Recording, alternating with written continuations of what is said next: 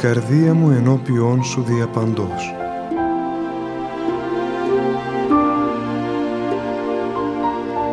Μια απόπειρα διαδικτυακής επικοινωνίας του πατρός Γεωργίου Σχοινά μαζί σας.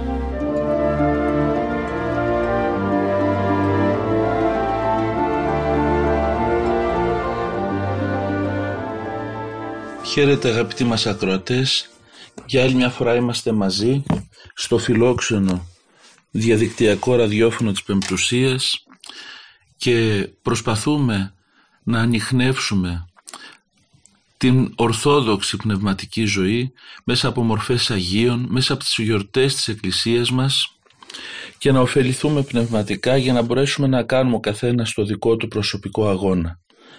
Σε αυτή την εκπομπή θα θέλαμε με βοηθό τον μακαριστό πατέρα Γεώργιο Καψάνη να προσεγγίσουμε λίγο τη μορφή του Αγίου Γρηγορίου του Παλαμά ενός μεγάλου πατέρα της Εκκλησίας μας στον οποίο είναι αφιερωμένη και η δεύτερη Κυριακή των Ιστιών της Αγίας και Μεγάλης Τεσσαρακοστής την οποία και ήδη εορτάσαμε. Εορτάζουμε λοιπόν τη δεύτερη Κυριακή των Ιστιών την εορτή του Αγίου Γρηγορίου του Παλαμά, Αρχιεπισκόπου Θεσσαλονίκης του Θαυματουργού. Η Εκκλησία μας, αναφέρει ο πατήρ Γεώργιος Καψάνης, ο μακαριστός γέροντας, καθόρισε σήμερα να επιτελείται η μνήμη του Αγίου Γρηγορίου του Παλαμά, σαν να είναι δεύτερη Κυριακή της Ορθοδοξίας, διότι ο Άγιος Γρηγόριος το 14ο αιώνα Αγιορείτης καταρχάς μοναχός και ιερομόναχος και μετά αρχιεπίσκοπος Θεσσαλονίκης εστερέωσε την ορθόδοξη πίστη και, για την, και την ορθόδοξη αλήθεια και την ορθόδοξη ζωή. Βλέπουμε λοιπόν ότι είναι πολύ μεγάλη η συμβολή του Αγίου Γρηγορίου του Παλαμά στο να διατηρηθεί η ορθόδοξη πίστη και η ορθόδοξη ζωή.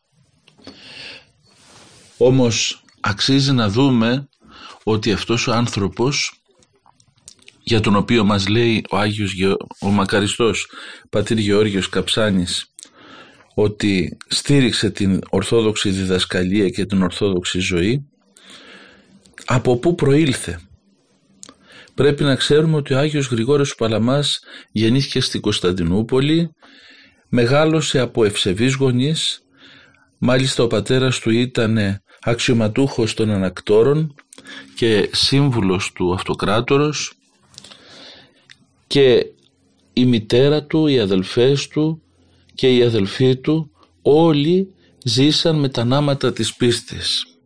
Όλοι αφιερώθηκαν σε κάποια στιγμή στο Θεό και ο πατέρας και η μητέρα και τα αδέρφια του έγιναν μοναχοί. Ο πατέρας του ο Κωνσταντίνος μάλιστα ήταν τέτοιος άνθρωπος που η προσευχή του ήταν αντιληπτή και από τους άλλους ανθρώπους ότι είχε αποτελέσματα. Πολλές φορές έλεγε αυτοκράτορας για αυτόν ότι του Κωνσταντίνου προτιμώ λέει την προσευχή παρά τη γνώμη θέλοντας με αυτόν τον τρόπο να δείξει πόσο προσευχόμενος και δίκαιος άνθρωπος ήταν. Βλέπουμε λοιπόν τον Άγιο Γρηγόρη του Παραμά από μικρό παιδί να έχει μεγαλώσει εν παιδεία και νουθεσία Κυρίου. Η οικογένειά του όλη να κινείται σε έναν τρόπο χριστοκεντρικό, εκκλησιοκεντρικό. Να είναι άνθρωποι που κάνουν άσκηση, που προσπαθούν να τηρούν τις εντολές και αυτό το πράγμα βέβαια τον έχει επηρεάσει σε σημείο που σε πολύ μικρή ηλικία να θέλει να γίνει μοναχός, έτσι και έγινε και μάλιστα να επισκεφθεί και να ωφεληθεί ουσιαστικά με αυτόν τον τρόπο από αρκετά μοναστικά κέντρα της εποχής εκείνης. Πήγε στο Άγιο Όρος, στο Παπίκι Όρος, στη Σκήτη της Βερίας και αλλού προκειμένου να συλλέξει σαν μια μέλισσα το καλύτερο πνευματικό γύρι που υπήρχε και να μπορέσει να ανδρωθεί πνευματικά, να καλλιεργηθεί και να προχωρήσει βήμα-βήμα στο δρόμο της κατά Χριστόν τελειώσεως. Ο Άγιος Γρηγόριος ο Παλαμάς, όπως είπαμε, έγινε και Αρχιεπίσκοπος Θεσσαλονίκης. Η Εκκλησία θέλησε να βάλει αυτόν τον άνθρωπο τον αγιασμένο, αυτόν τον άνθρωπο τον πλήρη χάριτος, τον άνθρωπο που είχε πλέον αποκτήσει σαφή σημεία της παρουσίας του Αγίου Πνεύματος στη ζωή του θέλησε να τον βάλει επί τη λιχνία για να λάμπει και να φωτίζει τους ανθρώπους γύρω του. Και με αυτόν τον τρόπο βλέπουμε το πώς η Εκκλησία μας είναι ένα εργαστήριο αγιότητος και πώς η Εκκλησία χρησιμοποιεί τον κάθε άνθρωπο ανάλογα με το, με το χάρισμά του στα διακόνημα το κατάλληλο για να ωφελήσει και άλλους ανθρώπους. Η αλήθεια είναι ότι με το που ανεβαίνει ο Άγιος Γρηγόριος ο Παλαμάς και γίνεται Αρχιεπίσκοπος Θεσσαλονίκης έχοντας ήδη δώσει μάχες για την Ορθόδοξη αλήθεια αποδίδεται σε ακόμη μεγαλύτερο αγώνα στερέωσης της Ορθόδοξης αλήθειας, της Ορθόδοξης και υγιένουσας διδασκαλίας. Και όχι μόνο αυτό, αλλά η αγάπη του, η δικαιοσύνη του, οι αρετές του λάμπουν. Είναι ο επίσκοπος που είναι φιλάνθρωπος, που είναι φιλόθεος και που ό,τι κάνει το κάνει με σκοπό την οικοδομή του σώματος του Χριστού, την διακονία της σωτηρίας του λαού του Θεού. Και γι' αυτό το λόγο ο Άγιος Γρηγόρος ο Παλαμάς όπως τον προβάλλει η Εκκλησία μας αυτή τη στιγμή μπροστά μας μετά την Κυριακή της τη δεύτερη των νηστιών ουσιαστικά προβάλλεται ως ένας άνθρωπος που όχι μόνο ήταν ορθόδοξος αλλά ζούσε και την ορθή πράξη στη ζωή του. Γιατί πολλοί από μας δηλώνουμε με χαρά και υπερηφάνεια ίσως ότι είμαστε ορθόδοξοι χριστιανοί και αυτό είναι όμορφο, αλλά δεν ξέρω πόσοι από εμά μπορούμε κοντά σε αυτή την ταυτότητα του Ορθόδοξου Χριστιανού να επιδείξουμε και μία ανάλογη ζωή. Ο Άγιος Γρηγόριος ο Παλαμάς είχε την Ορθοδοξία και την Ορθοπραξία συνδυασμένη στο πρόσωπό του. Έβλεπες έναν άνθρωπο που πίστευε τα Ορθόδοξα δόγματα αλλά Αυτά είχαν επηρεάσει και όλη του τη ζωή. Ο τρόπος της ασκήσεώς του ήταν ορθόδοξος. Ο τρόπος που ζούσε εμείνει προς πάσα κατεύθυνση ότι αυτός ο άνθρωπος είναι παιδί της Ορθοδόξου Εκκλησίας. Είναι θα λέγαμε μια προσωπικότητα την οποία επίτηδες η Εκκλησία την έχει βάλει αμέσως μετά την πρώτη Κυριακή των Ιστιών την Κυριακή της Ορθοδοξίας ως πρότυπο μπροστά μας για να μας δείξει ότι δια της πίστος της Ορθοδόξου μπορούμε και πρέπει και αυτός είναι ο στόχος μας να γίνουμε και ορθόδοξοι άνθρωποι στην πράξη, να γίνουμε άνθρωποι θεούμενοι, άνθρωποι τελειούμενοι κατά Χριστόν, αγωνιζόμενοι με τον τρόπο της Εκκλησίας, αγωνιζόμενοι με τον τρόπο που αγωνίστηκαν οι προημών Άγιοι Πατέρες, αγωνιζόμενοι με τον τρόπο που θέλει η Ορθόδοξη παράδοσή μας να μας γαλουχίσει και να μας οδηγήσει βήμα-βήμα προς την σωτηρία, προς τη θέωσή μας. Γι' αυτό λοιπόν το λόγο το να συναντήσουμε τον Άγιο Γρηγόρο το Παλαμά και να ωφεληθούμε από το παράδειγμά του είναι κάτι επιτακτικό. Και να πούμε βέβαια κάτι που θα φανεί στη συνέχεια ότι ο Άγιος Γρηγόριος ο Παλαμάς είναι και ιδιαίτερα σύγχρονος και επίκαιρος θα λέγαμε όσο ποτέ γιατί; Γιατί η διδασκαλία του είναι τέτοια που ξεκαθαρίζει πολλές από τις πλάνες και τις συγχύσεις που κυριαρχούν στην εποχή μας. Ας δούμε λοιπόν με οδηγό τον πατέρα Γεώργιο Καψάνη ποια είναι τα κύρια χαρακτηριστικά της διδασκαλίας του Αγίου Γρηγορίου του Παλαμά με τα οποία εξασφαλίστηκε η αλήθεια της Εκκλησίας μας. Το πρώτο σημείο της διδασκαλίας του είναι ότι είναι δυνατόν ο άνθρωπος, ο χριστιανός, μέσα στη ζωή του να λάβει εμπειρία της χάριτος, να έχει γεύση θα λέγαμε του Θεού, να μην έχει ακούσει, να μην έχει φιλοσοφήσει για το Θεό μόνο, αλλά να έχει εμπειρία. Το δεύτερο είναι ότι για να μπορέσει ο άνθρωπος να λάβει αυτή την εμπειρία της χάριτος του Θεού χρειάζεται διαρκώς να καθαρίζει τα μάτια της ψυχής του, να καθαρίσει τον εαυτό του από τα πάθη του. Το τρίτο βασικό σημείο της διδασκαλίας Εκκλησίας μας είναι ότι εκτός από τον αγώνα της μετάνοιας και της καθάρσεως χρειάζεται και η προσευχή γιατί τότε την ώρα της προσευχής είναι που ο άνθρωπος συνομιλεί με το Θεό και λαμβάνει την εμπειρία του Θεού. Αυτά τα βασικά σημεία της διδασκαλίας του Αγίου Γρηγορίου του Παλαμά θα προσπαθήσουμε να τα ανοιχνεύσουμε στη συνέχεια της εκπομπής μας. Ο άνθρωπος λοιπόν είναι δυνατόν μέσα στη ζωή του να λάβει εμπειρία της χάριτος του Θεού. Τον Θεό ως προς την ουσία του μας είπε ο Άγιος Γρηγόριος ο Παλαμάς δεν μπορούμε να τον γευτούμε. Η ουσία του Θεού είναι αμέθεκτη. Αλλά ο χριστιανός, ο ορθόδοξος χριστιανός μπορεί να έχει μετοχή στις ενέργειες του Θεού, στις άκτιστες ενέργειες του Θεού. Όπως την ουσία του ηλιακού δίσκου δεν μπορούμε να την προσεγγίσουμε, αλλά ταυτόχρονα μπορούμε να καταλάβουμε τι είναι ο ήλιος από τις ακτίνες του, από τη ζεστασιά και τη θαλπορή που μας δείχνουν κατά τον ίδιο τρόπο μπορούμε να μετέχουμε στις άκτιστες ενέργειες του Θεού. Αυτά ο Άγιος Γρηγόριος ο Παλαμάς τα αποσαφήνισε για να βοηθήσει τους ανθρώπους. Και όπως μας λέει ο μακαριστός πατήρ Γεώργιος Καψάνης, οι δυτικοί, οι αιρετικοί όπως ο, ο Βαρλάμ, ο, ο Καλαβρός που ερχόταν από τη Δύση και ήταν φιλόσοφος και δεν ήταν ορθόδοξος, αμφισβητούσαν την αλήθεια ότι ο άνθρωπος μπορεί να έχει εμπειρία της χάριτος του Θεού. Πίστευαν ότι δεν μπορεί.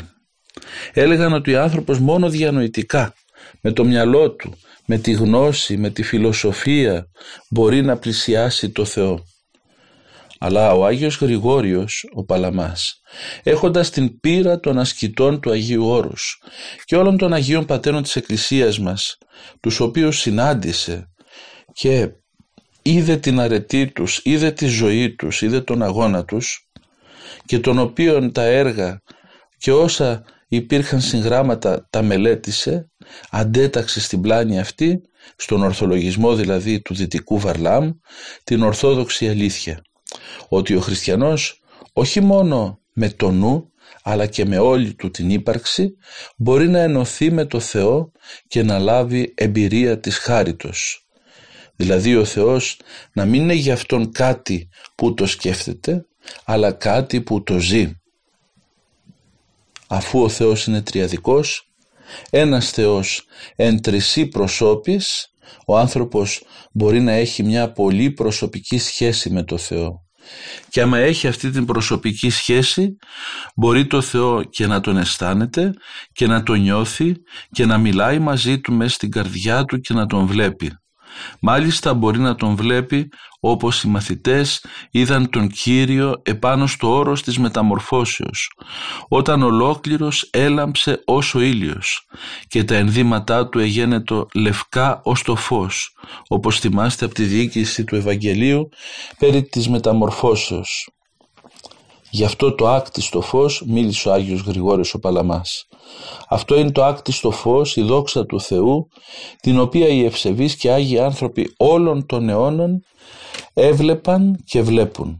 Και ο Άγιος Γρηγόριος ο Παλαμάς είχε δει τη δόξα του Θεού. Είχε δει το άκτιστο φως που είναι ενέργεια Θεού. Δεν είναι η ουσία του Θεού και γι' αυτό μπορούσε να βεβαιώσει ότι ο Θεός για μας τους Ορθοδόξους δεν είναι κάτι που είναι ψηλά και εμείς χαμηλά, κάτι που είναι έξω από τη ζωή μας, αλλά ότι το Θεό μπορούμε να τον ψηλαφίσουμε, μπορούμε να τον ζήσουμε, μπορούμε να συνομιλήσουμε μαζί Του, μπορούμε να τον δούμε, όταν όμως έχουμε τα μάτια μας τα πνευματικά ανοιχτά, υγιή και καθαρά. Και βλέπουμε για μια ακόμη φορά πόσο επίκαιρος είναι ο λόγος του Αγίου Γρηγορίου του Παλαμά. Σε μια εποχή που οι περισσότεροι πιστεύουν ότι υπάρχει μια ανώτερη δύναμη, κάποιος Θεός που ίσως κάποτε ασχολήθηκε με μας και μας έφτιαξε αλλά αυτός ο Θεός είναι απρόσιτος, είναι ακατανόητος και δεν μπορούμε με τίποτε να έχουμε σχέση μαζί Του άρα εμείς εδώ ζούμε όπως μπορούμε και εκείνος εκεί στη μακαριότητά του και δεν υπάρχει καμία σχέση μεταξύ μας και βλέπουμε τους ανθρώπους να προσπαθούν να μιλήσουν περί του Θεού ή να συζητήσουν περί του Θεού μόνο με τη χρήση της λογικής τους, με τους στοχασμούς και τις φιλοσοφικές αναζητήσεις, πολλές φορές και με το συνέστημά τους. Και μέχρι εκεί έρχεται ο Άγιος Γρηγόριος ο Παλαμάς ως ένας γνήσιος διδάσκαλος της Εκκλησίας και εννοώντας και λέγοντας γνήσιος εννοούμε ως ένας διδάσκαλος της Εκκλησίας που έπαθε και έμαθε τα Θεία έρχεται να μας πει τον τρόπο με τον οποίο μπορούμε να έχουμε σχέση με το Θεό. Μας λέει λοιπόν ότι ναι, γίνεται ο άνθρωπος να έχει σχέση με το Θεό, να έχει εμπειρία με του Θεού, να έχει γεύση της χάριτος του Θεού όσο είναι εν ζωή. Και μάλιστα είναι και απαραίτητο να έχει αυτή την εμπειρία της χάριτος του Θεού και ότι αξίζει κανείς να αγωνιστεί προς αυτή την κατεύθυνση. Και αυτή είναι η μεγάλη συμβολή του Αγίου Γρηγορίου του Παλαμά. Σε αυτήν ακριβώς την εποχή να μας προβάλλει το Θεό ως ένα πρόσωπο με το οποίο μπορούμε να σχετιστούμε. Ως ένα πρόσωπο με το οποίο μπορούμε να έχουμε έναν διάλογο καρδιακό. Η ύπαρξή μας αναζητά το Θεό. Έχει ανάγκη το Θεό και ο Θεός της αποκαλύπτεται εν την ημέτρο κατά αναλογία με το πόσο και εμείς είμαστε δεκτικοί να καταλάβουμε την παρουσία Του στη ζωή μας και να αισθανθούμε την ενέργειά Του, τη χάρη Του να μας σκεπάζει. Ο άνθρωπος λοιπόν όσο αγωνίζεται και καθαρίζεται από τα πάθη του, όσο προσπαθεί να ζήσει την παρουσία του Χριστού στη ζωή του, τόσο περισσότερο ο Θεός του αποκαλύπτεται. Αλλά χρειάζεται αγώνας, όχι σκέψεις και συναισθήματα, αλλά προσευχή και διάθεση να απαρνηθούμε όλα όσα κλείνουν τα μάτια της ψυχής και δεν μας αφήνουν να δούμε το άκτιστο φως της θεότητος. Ο Άγιος Γρηγόρης ο Παλαμάς όλα αυτά τα έζησε. Αγωνίστηκε, καθαρίστηκε από τα πάθη του, Έγινε σκληρός πολλές φορές με τον εαυτό του για να μπορέσει να μαλακώσει σε τέτοιο σημείο η καρδιά του που να μπορεί να αντιληφθεί την όμορφη και ευλογημένη παρουσία του Θεού για να μπορεί να ζήσει την έλαμψη της χάριτος του Θεού για να μπορεί να περιλαμφθεί από το άκτιστο φως της θεότητος και να μπορεί πλέον να μιλήσει για αυτές τις μεγάλες αλήθειες. Η Εκκλησία σήμερα ακόμη και τώρα παρέχει στο χριστιανό εμπειρία της χάριτος του Θεού. Από την πρώτη στιγμή που θα βαπτιστεί ο χριστιανός έχει εμπειρία της χάριτος του Θεού μέχρι και την τελευταία στιγμή της, ζω... της επίγειας ζωής του χριστιανός μπορεί και να έχει πάμπολες εμπειρίες της χάριτος του Θεού.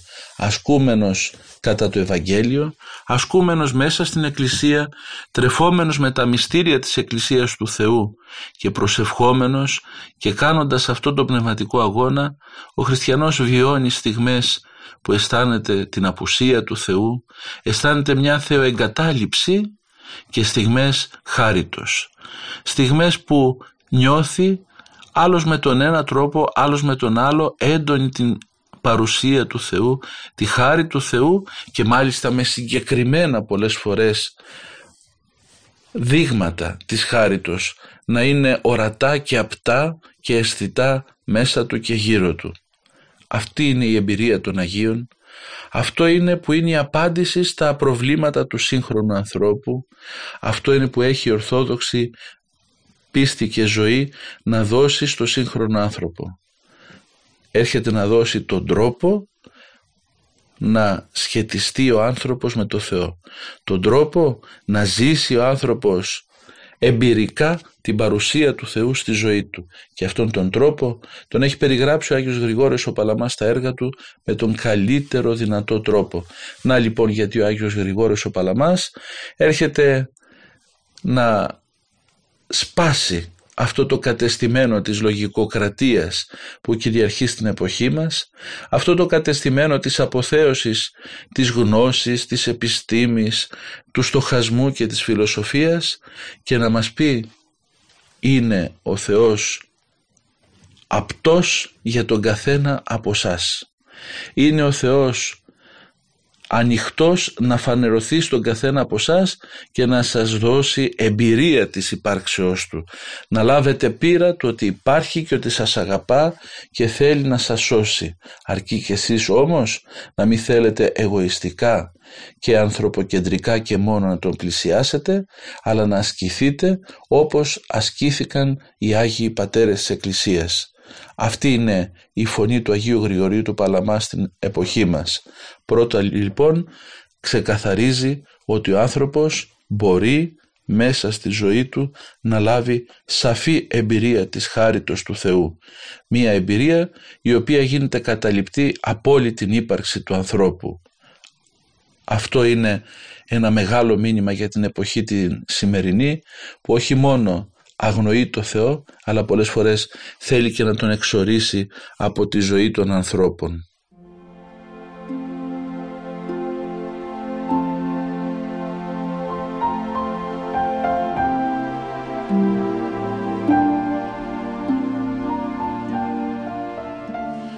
Το δεύτερο σημείο αγαπητοί μου που τονίζει ο Άγιος Γρηγόριος ο Παλαμάς είναι ότι για να μπορέσει ο άνθρωπος να λάβει αυτή την εμπειρία της χάριτος του Θεού χρειάζεται να καθαρίζει τα μάτια της ψυχής του να καθαρίζει τον εαυτό του από τα πάθη του διότι όσο είναι γεμάτος με τα πάθη, τα διάφορα πάθη που είναι όλα γεννήματα του εγωισμού και της φιλαυτίας δεν έχει καθαρά μάτια δεν μπορεί να δει το Θεό. Είναι αυτό που λέει ο Κύριος μας στους μακαρισμούς Μακάρι η καθαρή την καρδία ότι αυτοί των Θεών όψονται. Χρειάζεται λοιπόν να καθαρίσει η καρδιά μας για να μπορέσουμε να δούμε τον Θεό. Χρειάζεται αγώνας μετανοίας, αγώνας καθάρσεως από τα πάθη για να μπορείς, να μπορεί ο άνθρωπος να καθαρίζει το οπτικό της ψυχής του, τα μάτια της ψυχής του και να μπορεί να δει το Θεό. Χωρίς αυτό τον αγώνα κανείς δεν μπορεί να δει ή να αισθανθεί ή να συνομιλήσει με τον Θεό. Και εδώ πέρα με λίγα λόγια ο μακαριστός πατήρ Γεώργιος Καψάνης μας λέει ότι ναι, εμπειρία του Θεού υπάρχει για το χριστιανό αλλά χρειάζεται να εργαστεί ο Θεός, να εργαστεί ο άνθρωπος πνευματικά για να μπορέσει να ζήσει το Θεό χρειάζεται να καθαρίσει τον εαυτό του από τα πάθη. Για την ακρίβεια, να καθαριστεί ο άνθρωπος με τη χάρη του Θεού από τα πάθη.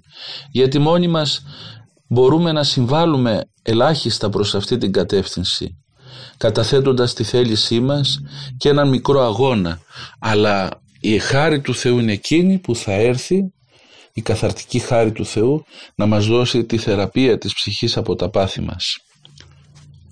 Βλέπουμε Αγίους Πατέρες της Εκκλησίας στην παλαιά εποχή, στη νεότερη βλέπουμε μοναχούς και μοναχές, λαϊκούς, εν το κόσμο αδελφούς, ιερείς και άλλους ανθρώπους να αγωνίζονται και να αγωνίζονται διαρκώς να μετανοούν.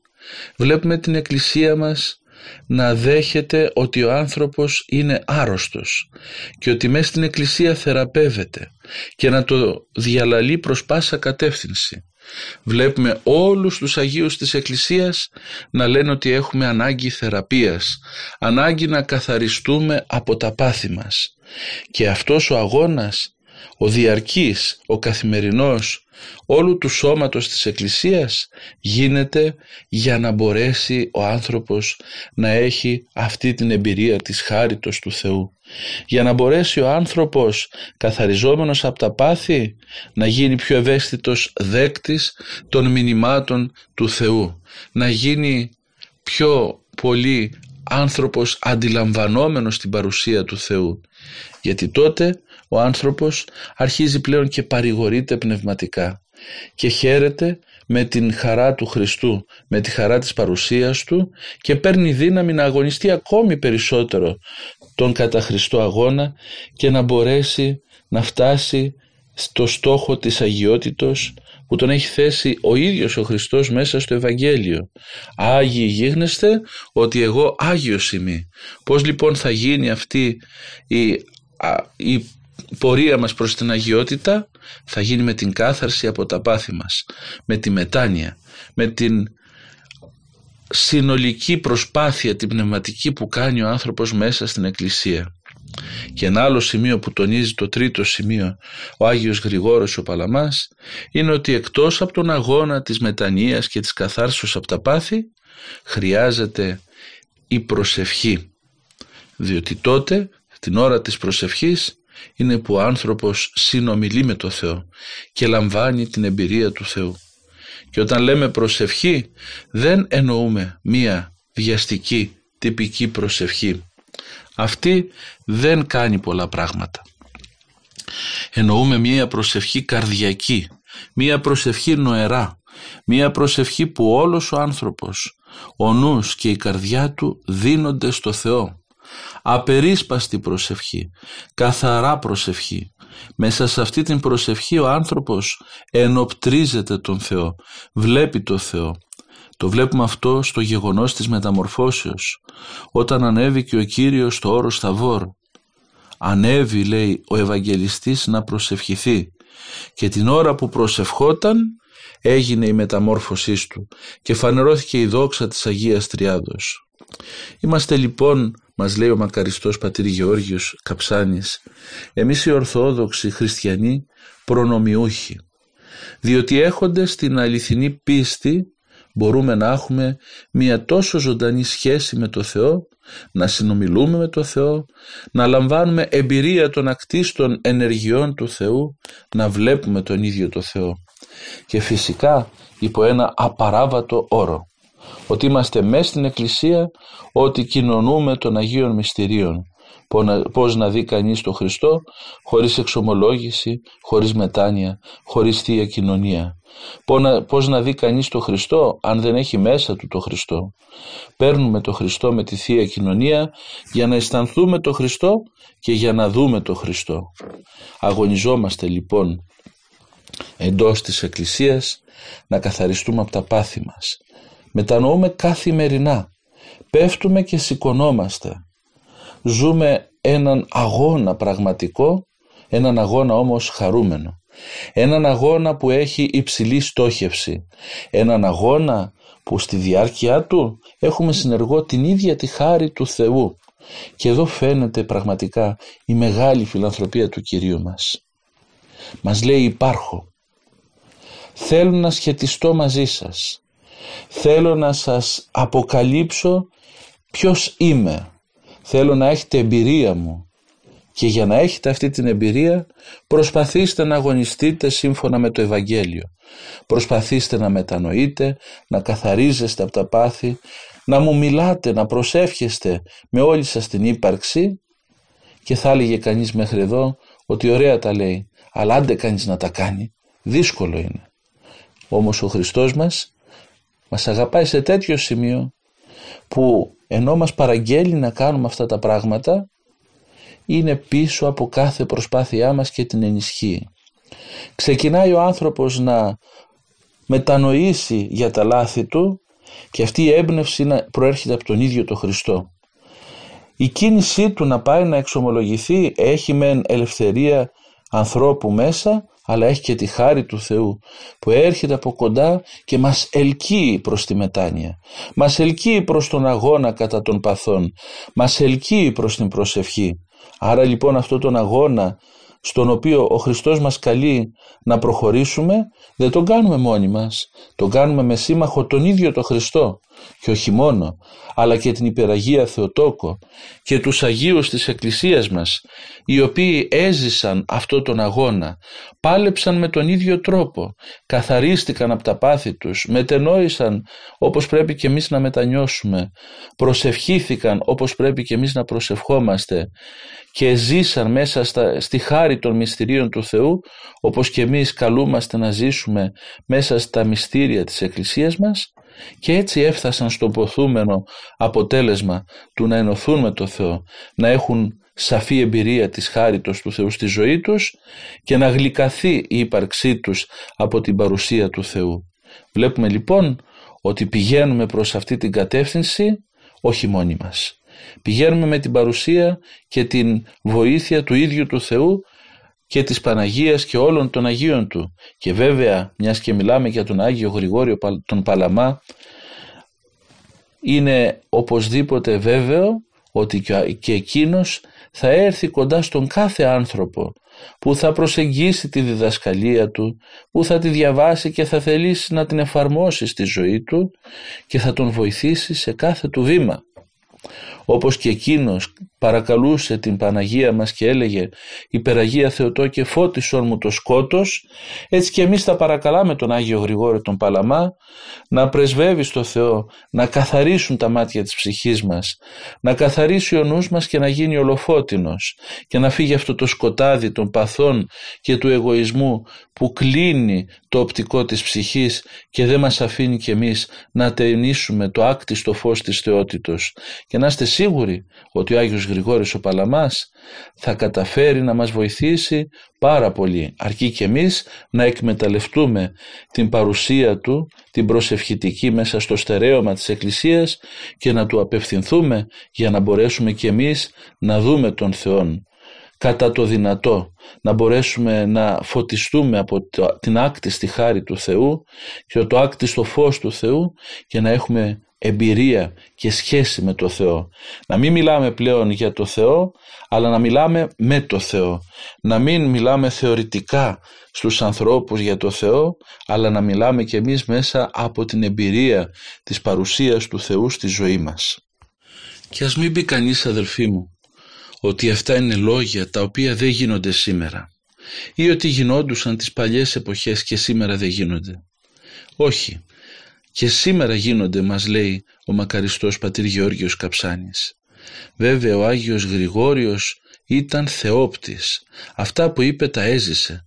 Αλλά και σήμερα υπάρχει στο στερέωμα της Εκκλησίας μας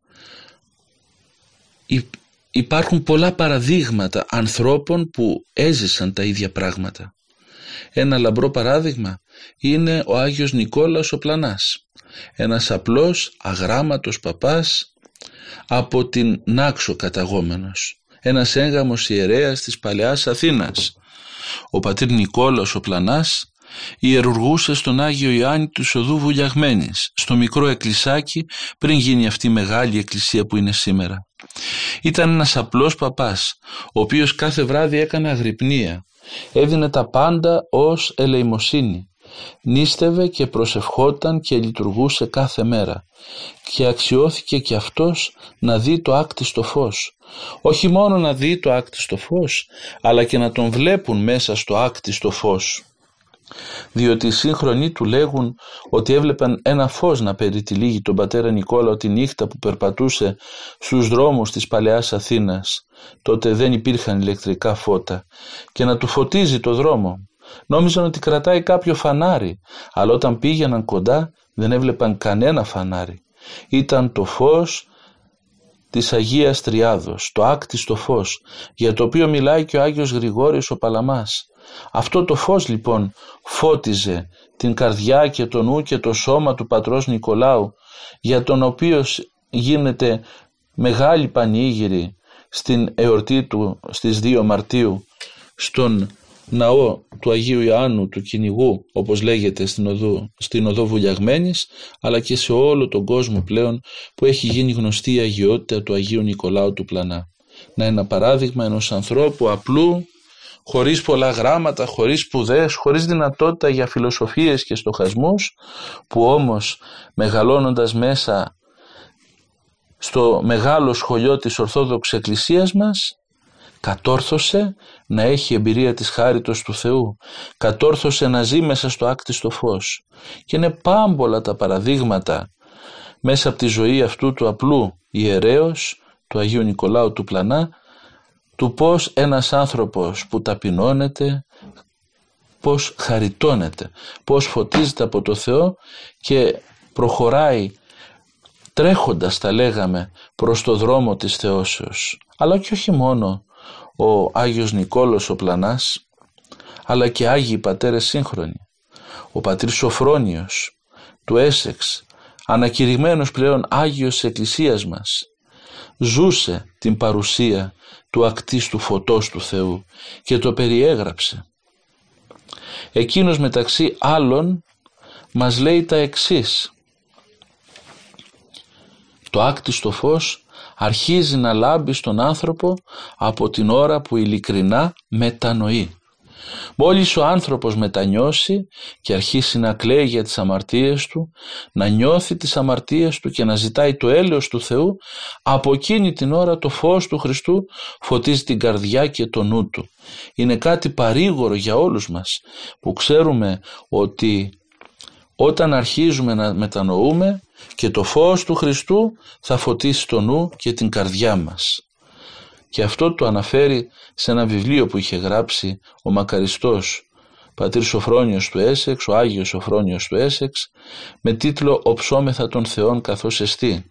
Καθώς και σε άλλο σημείο λέει για την εργασία της προσευχής, ότι όταν ο άνθρωπος ξεκινήσει να προσεύχεται με την ευχή του Ιησού, με το Κύριε Ιησού Χριστέ ελέησόν με, τότε είναι σαν κάποιος να έχει πάρει κάτι και να έχει ανακατέψει την ύπαρξή του και βγαίνει στην επιφάνεια, βγαίνουν διαρκώς λογισμοί εμπαθείς και αμαρτωλοί με πάθη που υπάρχουν φωλιασμένα και κρυμμένα στην καρδιά μας. Και εκείνη την ώρα ακριβώς δεν πρέπει λέει ο άνθρωπος να πανικοβληθεί γιατί αυτό που συμβαίνει είναι εμπειρία της χάριτος του Θεού.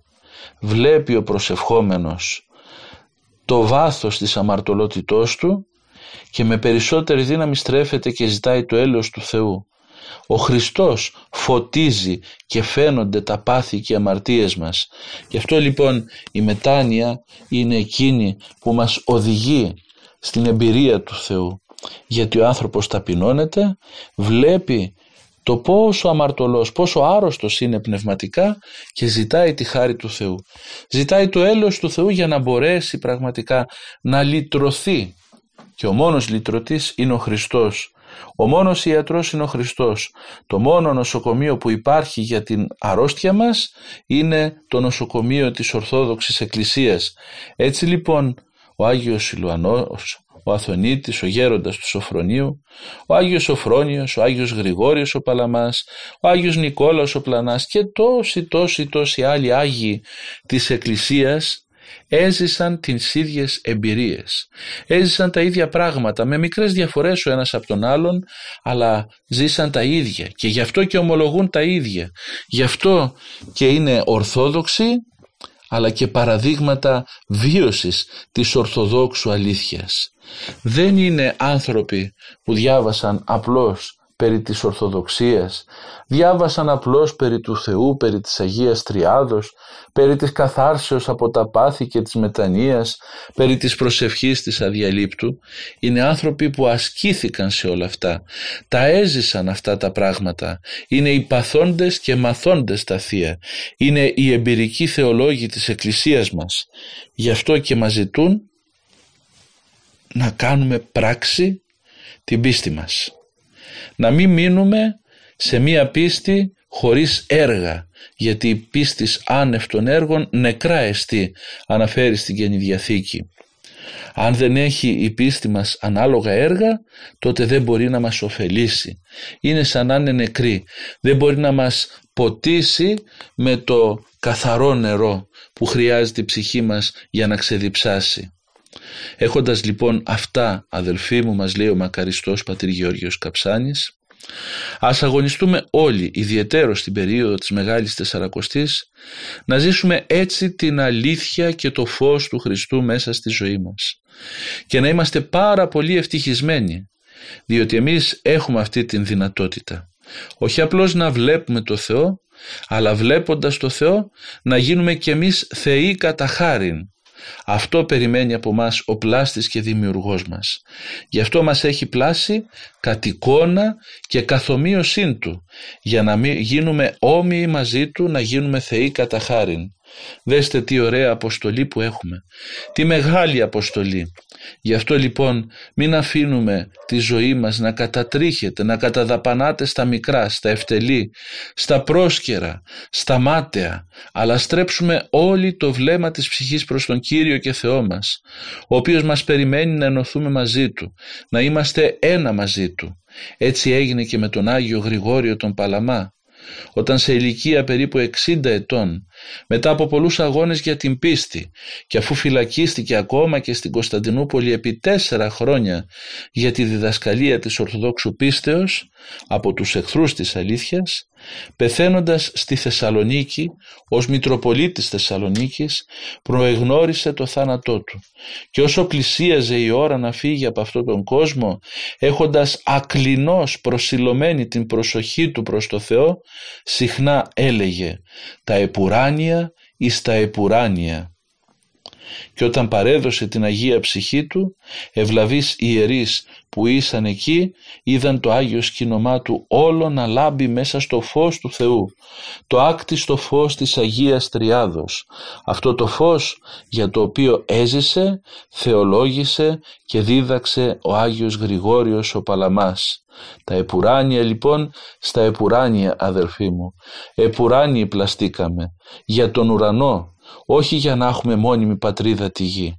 Έτσι λοιπόν ας στρέψουμε κι εμείς την πλασμένη για τον ουρανό ύπαρξή μας προς το Θεό τον ενουρανής και ας τον ζητήσουμε με όλη μας τη δύναμη της ψυχής μας και με τις ευχές και τις ευλογίες του Αγίου Γρηγορίου του Παλαμά μακάρι και εμείς από σήμερα να πορευόμαστε εν το φωτί του Χριστού ο πόθος μας και ο προορισμός μας και ο αγώνας μας να είναι για το φως του Χριστού και όλη μας η ζωή να είναι μέσα στο άκτιστο και αιώνιο φως της Αγίας Τριάδος. Αμήν.